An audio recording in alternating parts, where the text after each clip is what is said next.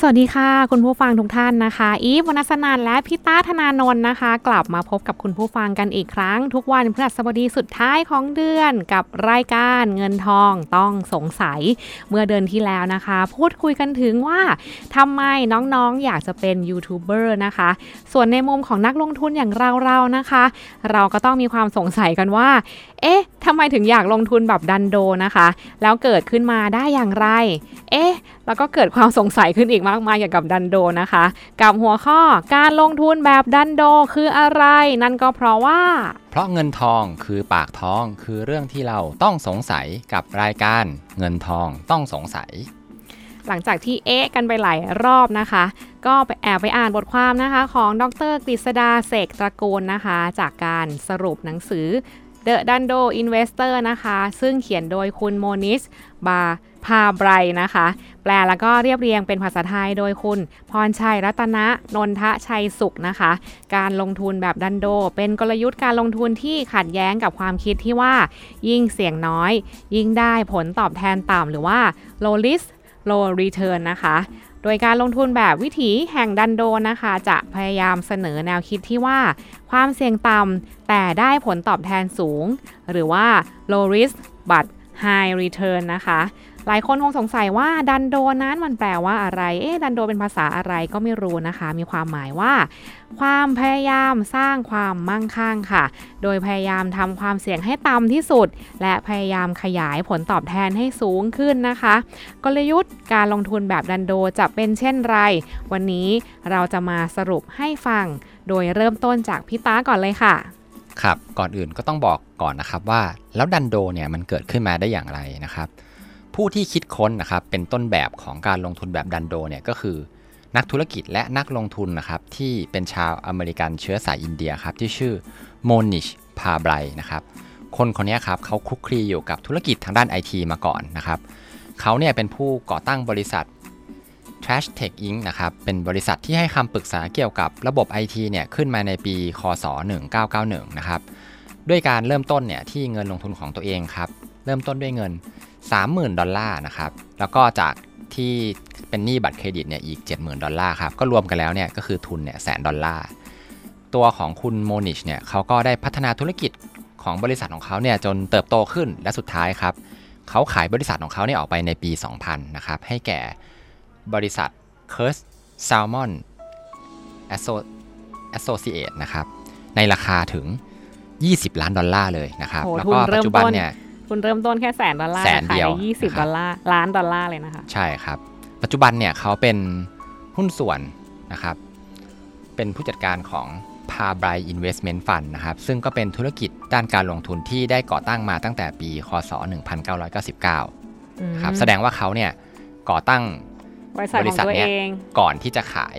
ตัวธุรกิจของเขาไปปีนึงนะครับจริงด้วยค่ะเพราะว่าขายไปเมื่อปี2000นะคะแต่ด้วยความที่คุณโมนิสพาไบรเนี่ยค่ะเป็นคนเชื้อสายอินเดียนะคะซึ่งเก่งกาจด้านการทำธุรกิจไม่แพ้ใครนะคะแล้วเขาก็ได้สังเกตแล้วก็รวบรวมเคล็ดลับจากนักลงทุนนักธุรกิจเชื้อสายอินเดียที่มาตั้งรกรากในอเมริกานะคะโดยเฉพาะกลุ่มของตระกูลพาเทลค่ะซึ่งมาจากรัฐกุจราตนะคะประเทศอินเดียที่ครอบครองธุรกิจโมเตลกว่าครึ่งในสหรัฐในปัจจุบันนะคะทางที่กลุ่มคนเหล่านี้นะคะเพิ่งอพยพเข้ามาตั้งรกรากในสหรัฐเมื่อทศวรรษที่1970นะคะที่ผ่านมานี้เองค่ะซึ่งคุณโมนิสนะคะก็ได้สังเกตแนวคิดแล้วก็เคล็ดลับนะคะในการทำธุรกิจจนประสบความสำเร็จของคนกลุ่มนี้นะคะซึ่งสามารถนำมาประยุกต์ใช้กับการลงทุนในหุ้นได้โดยตั้งชื่อว่าการลงทุนแบบดันโดค่ะเดี๋ยวขอให้ข้อมูลเพิ่มเติมนิดนึงนะครับว่าธุรกิจโมเทลเนี่ยคืออะไรค่ะโมเทลเนี่ยก็จะคล้ายๆกับโฮเทลเนี่ยแหละครับแต่ว่ามันจะไซส์เล็กกว่านะครับอาจจะซักแบบมีห้องอยู่ประมาณ20-40ห้องถ้าใครที่ดูหนังแบบสไตล์อเมริกันจ๋าๆที่คันทรีหน่อยๆเขาจะมาพักกันที่โมเทลกันเป็นหลักนะคะ เป็นช่วงที่แบบระหว่างเดินทางไกลๆเนี่ยค่ะเขาก็จะแวะตรงนั้นแล้วก็จะชอบมีอาชญากรรมเกิดขึ้นในโมเตลแห่งนั้นใช่ครับเพราะว่ามันราคาถูกค่าเช่าอะครับแล้วก็จะบริการก็จะไม่ค่อยเยอะเท่าไหร่จะประมาณแบบ2ดาว3ดาวอะไรประมาณนี้ครับไม่น่าถึงนะคะดูจากสภาพเคยไปพักอยู่ทีนึงครับแล้วมีคนอยู่ใช่ไหมคะมีคนดูดอะไรก็ไม่รู้อยู่หน้าห้องครับอารมณ์ประมาณนั้นก็เลยรีบอยู่ใช่ไหมคะใช่ครับเลยรีบกลับเข้าห้องตัวเองแล้วก็ล็อกประตูอย่างรวดเร็วนะครับโอเคครับกลับมาที่เนื้อหากันต่อนะครับก็โดยที่คุณโมนิช พราไบเนี่ยครับเขาก็ได้หยิบเอากรณีศึกษาของคุณปาป้า พาเทลนะครับที่เป็นผู้อพยพเชื้อสายอินเดียนะครับที่พาครอบครัวเนี่ยครับหนีตายมาจากอูกันดานะครับของสมัยนั้นเนี่ยก็จะเป็นจอมเผด็จการครับที่ชื่ออีดีอามินในช่วงทศวรรษที่1970ครับและเขาเนี่ยก็ต้องดิ้นรนทำงานอย่างหนักเลยนะครับในการเป็นลูกจ้างของร้านขายของชำเพื่อให้ครอบครัวของเขาเนี่ยอยู่รอดได้นะครับและในช่วงนั้นเองครับก็เกิดวิกฤตราคาน้ำมันสูงขึ้นหรือที่เราเรียกกันว่าออยล์สต็อกเป็นครั้งแรกของโลกเลยนะครับเหตุการณ์นี้ส่งผลให้เกิดเศรษฐกิจตกต่ำไปทั่วโลกเลยรวมถึงที่อเมริกาด้วยนะครับจากผลกระทบดังกล่าวครับก็กระทบมาที่ธุรกิจโมเทลครับที่จัดอยู่ในกลุ่มของการใช้จ่ายที่ไม่จำเป็นครับเพราะว่าก็คือเรื่องของการไปเที่ยวนะครับแม้ว่าคนเนี่ยจำเป็นจะต้องออกเดินทางกันแต่ว่าความต้องการที่จะเข้าพักเนี่ยก็ลดลงเป็นอย่างมากนะครับ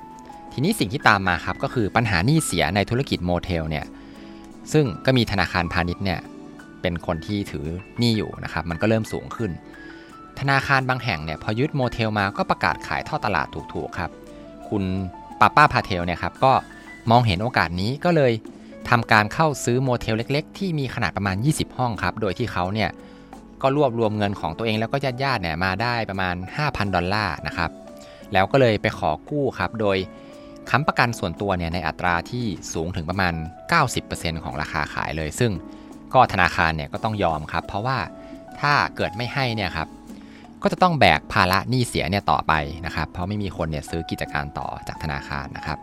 ทีนี้คุณปาป้าพาเทลและครอบครัวเนี่ยครับเขาก็บริหารครับแล้วก็พักอยู่ในโมเทลนั้นด้วยครับเพื่อประหยัดค่าใช้จ่ายให้ได้มากที่สุดครับจุดเด่นนะครับก็คือที่คุณปาป้าพาเทลทำเนี่ยก็คือการควบคุมต้นทุนให้ต่ำที่สุดโดยทำยังไงครับก็คือทำทุกอย่างเองหมดเลยนะครับก็คือต้นทุนเนี่ยก็จะเป็นแทบจะเป็นศูนย์เลยนะครับแน่นอนค่ะรวมทั้งลดราคาค่าห้องเนี่ย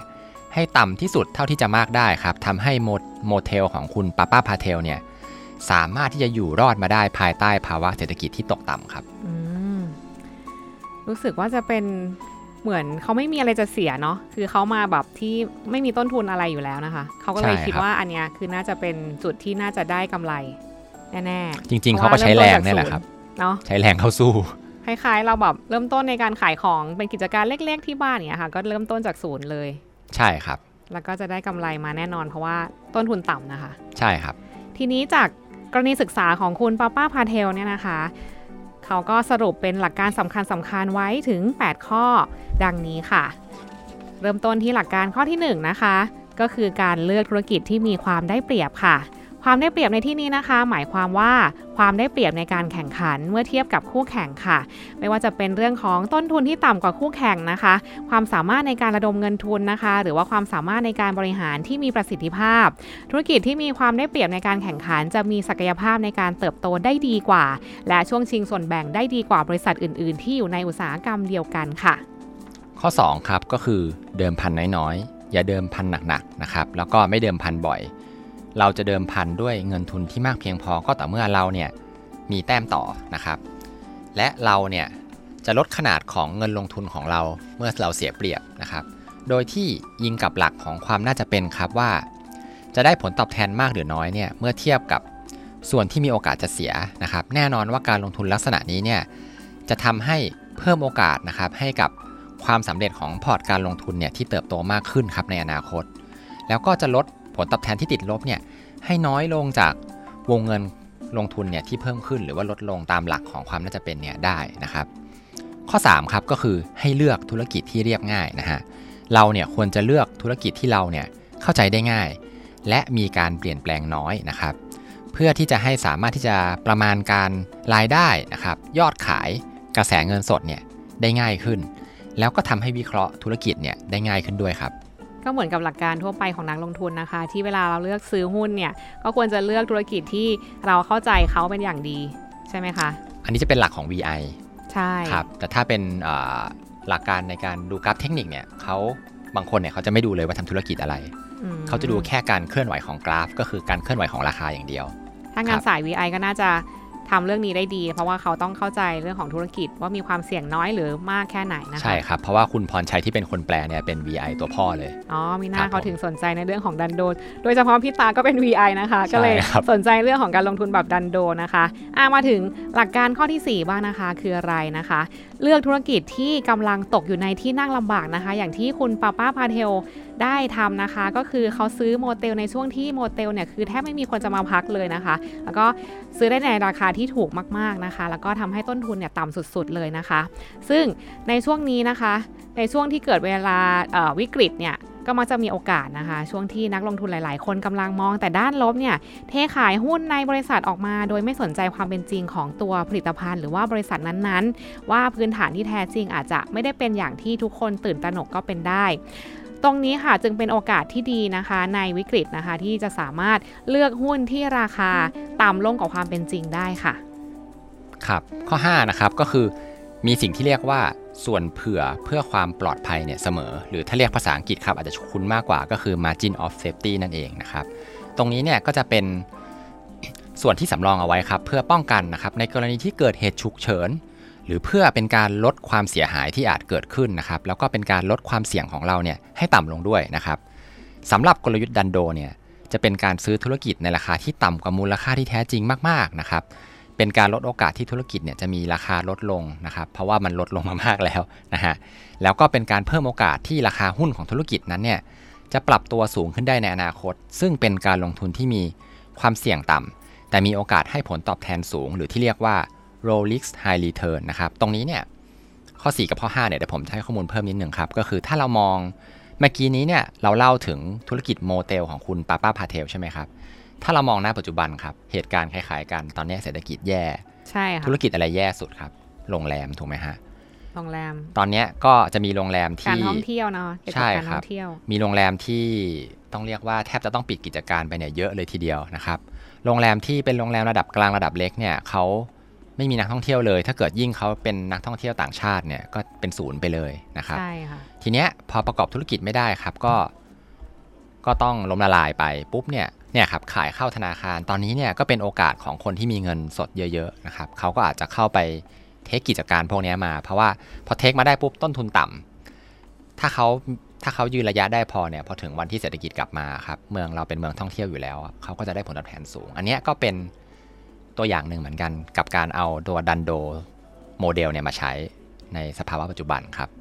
น่าสนใจมากนะคะสำหรับใครที่ศึกษาในเรื่องของการลงทุนอยู่แล้วนะคะก็ลองศึกษาเพิ่มเติมดูได้ว่าจุดไหนที่จะสามารถได้ผลตอบแทนที่สูงแล้วก็มีความเสี่ยงที่ต่ำในแบบดันโดนะคะครับมาถึงข้อที่6นะคะเลือกธุรกิจที่มีการดำเนินงานอยู่แล้วค่ะเวลาจะเลือกการลงทุนนะคะก็ควรจะเลือกธุรกิจที่เปิดดำเนินการอยู่แล้วเพราะเราสามารถที่จะวิเคราะห์ปัจจัยแวดล้อมทั้งภายในและภายนอกของธุรกิจนั้นออกมาได้อย่างละเอียดและครอบคลุมมากกว่าเลือกบริษัทยังไม่เปิดดำเนินการค่ะข้อ7นะคะเลือกธุรกิจที่มีความเสี่ยงต่ำแต่มีความไม่แน่นอนสูงค่ะถ้าเราซื้อหุ้นที่มีมูลค่าต่ำหรือว่าต่ำกว่ามูลค่านะคะช่วงวิกฤตเนี่ยเป็นช่วงที่เราไม่แน่นอนนะคะความไม่แน่นอนค่อนข้างสูงค่ะอยู่ก้ามกึ่งระหว่างเศรษฐกิจจะฟื้นหรือไม่ฟื้นนะคะถ้าเศรษฐกิจไม่ฟื้นธุรกิจก็อาจจะซึมต่อไปค่ะแต่ด้วยต้นทุนที่เราซื้อในระดับต่ำนะคะทำให้ไม่ส่งผลกระทบต่อเรามากนักแต่ถ้าเศรษฐกิจดีขึ้นหลังวิกฤตเนี่ยเราก็จะได้ผลตอบแทนกลับขึ้นมาอย่างมหาศาลค่ะครับข้อสุดท้ายนะครับข้อ8ก็คือลงทุนในธุรกิจที่พัฒนาต่อยอดนะครับไม่ใช่ธุรกิจที่สร้างสรรค์สิ่งใหม่ๆขึ้นมานะครับการลงทุนในแบบดันโดเนี่ยเขามองว่าธุรกิจใหม่ๆนะครับถ้าเป็นปัจจุบันเนี่ยก็จะเป็นพวกอาจจะเป็นเรื่องของเทคโนโลยีนวัตกรรมเนี่ยหรือว่าสิ่งที่ไม่เคยเกิดขึ้นมาก่อนเลยเนี่ยมันมีความเสี่ยงค่อนข้างสูงนะครับเพราะว่าคนที่ทำเนี่ยจะต้องไปลองผิดลองถูกนะครับสู้เราเลือกธุรกิจที่มีอยู่แล้วนะครับแล้วไปต่อยอดธุรกิจเนี่ยนะครับต่อไปเนี่ยนะครับมันก็จะมีความเสี่ยงค่อนข้างต่ำกว่านะครับแต่ว่าได้ผลตอบแทนเนี่ยค่อนข้างดีนะครับ ก็ทั้งหมด8ข้อเนี่ยครับมันก็เป็นรูปแบบการลงทุนรูปแบบหนึ่งนะครับในรูปแบบที่เราเรียกว่าดันโดนะครับสรุปง่ายๆก็คือลงทุนน้อยนะครับแต่ว่าได้ผลตอบแทนเยอะนะครับตรงนี้เนี่ยเราสามารถที่จะเอาไปประยุกต์ได้ครับสมมุติว่าเราอยู่ในตลาดหุ้นเนี่ยเราจะเลือกธุรกิจใช่ไหมครับเราจะเลือกหุ้นเนี่ยเราก็ดูโมเดลอันนี้อย่างที่เมื่อกี้นี้ผมยกตัวอย่างไปแล้วว่าคุณอาจจะไปดูโรงแรมที่เป็นเชนใหญ่ๆก็ได้ว่าเอ๊ะเขาเนี่ยมีเงินกระแสเงินสดเหลือเยอะหรือเปล่าถ้ามีเงินสดหรือมีเป็นบริษัทใหญ่ๆที่มีทุนเยอะๆเนี่ยเขาอาจจะถือจังหวะเนี่ยครับเข้าไปเทคโอเวอร์กิจการของคู่แข่งก็เป็นได้นะครับก็อนาคตก็จะมีผลประกอบการที่ดีขึ้นมากๆเพราะว่าช่วงนี้ต้องบอกว่าหุ้นโรงแรมเนี่ยตกหมดทุกตัวนะครับอันนี้ก็ต้องไปดูเอาเองครับผมดีค่ะก็ถือว่าเป็นอีกหนึ่งทางเลือกนะคะในการลงทุนนะคะซึ่งถ้าหากท่านทุกท่านนะคะเป็นผู้ที่ศึกษาด้านการลงทุนอยู่แล้วนะคะก็จะทราบดีว่ารูปแบบของการลงทุนของแต่ละคนนั้นก็มีความแตกต่างกันออกไปค่ะเราจึงอยากจะขอย้ำอีกครั้งนะคะว่าขอให้ศึกษาวิธีการแล้วก็รายละเอียดต่างๆในการลงทุนให้มากที่สุดเพื่อที่จะได้มีความรู้มากพอที่จะสามารถนำจุดเด่นของการลงทุนในแต่ละแบบมาประยุกต์ใช้ให้เหมาะกับแต่ละสถานการณ์และความเสี่ยงของแต่ละคนเพราะมีแต่ความรู้เท่านั้นค่ะที่จะทำให้ความเสี่ยงสูงนั้นจะกลายเป็นความเสี่ยงต่ำได้ค่ะแล้วพบกันใหม่ในสัปดาห์สุดท้ายของเดือนนะคะไม่ว่าจะเกิดอะไรขึ้นนะคะรับรองว่ามีเรื่องให้น่าติดตามฟังอีกมากมายและความสงสัยของเราจะไม่มีวันหมดอย่างแน่นอนเพราะเงินทองคือปากท้องคือเรื่องที่เราต้องสงสัยกับรายการเงินทองต้องสงสัยอย่าลืมติดตามพวกเราทางพอดแคสต์นะครับใน Spotify แล้วก็ใน Blogdit ด้วยครับสำหรับวันนี้สวัสดีครับ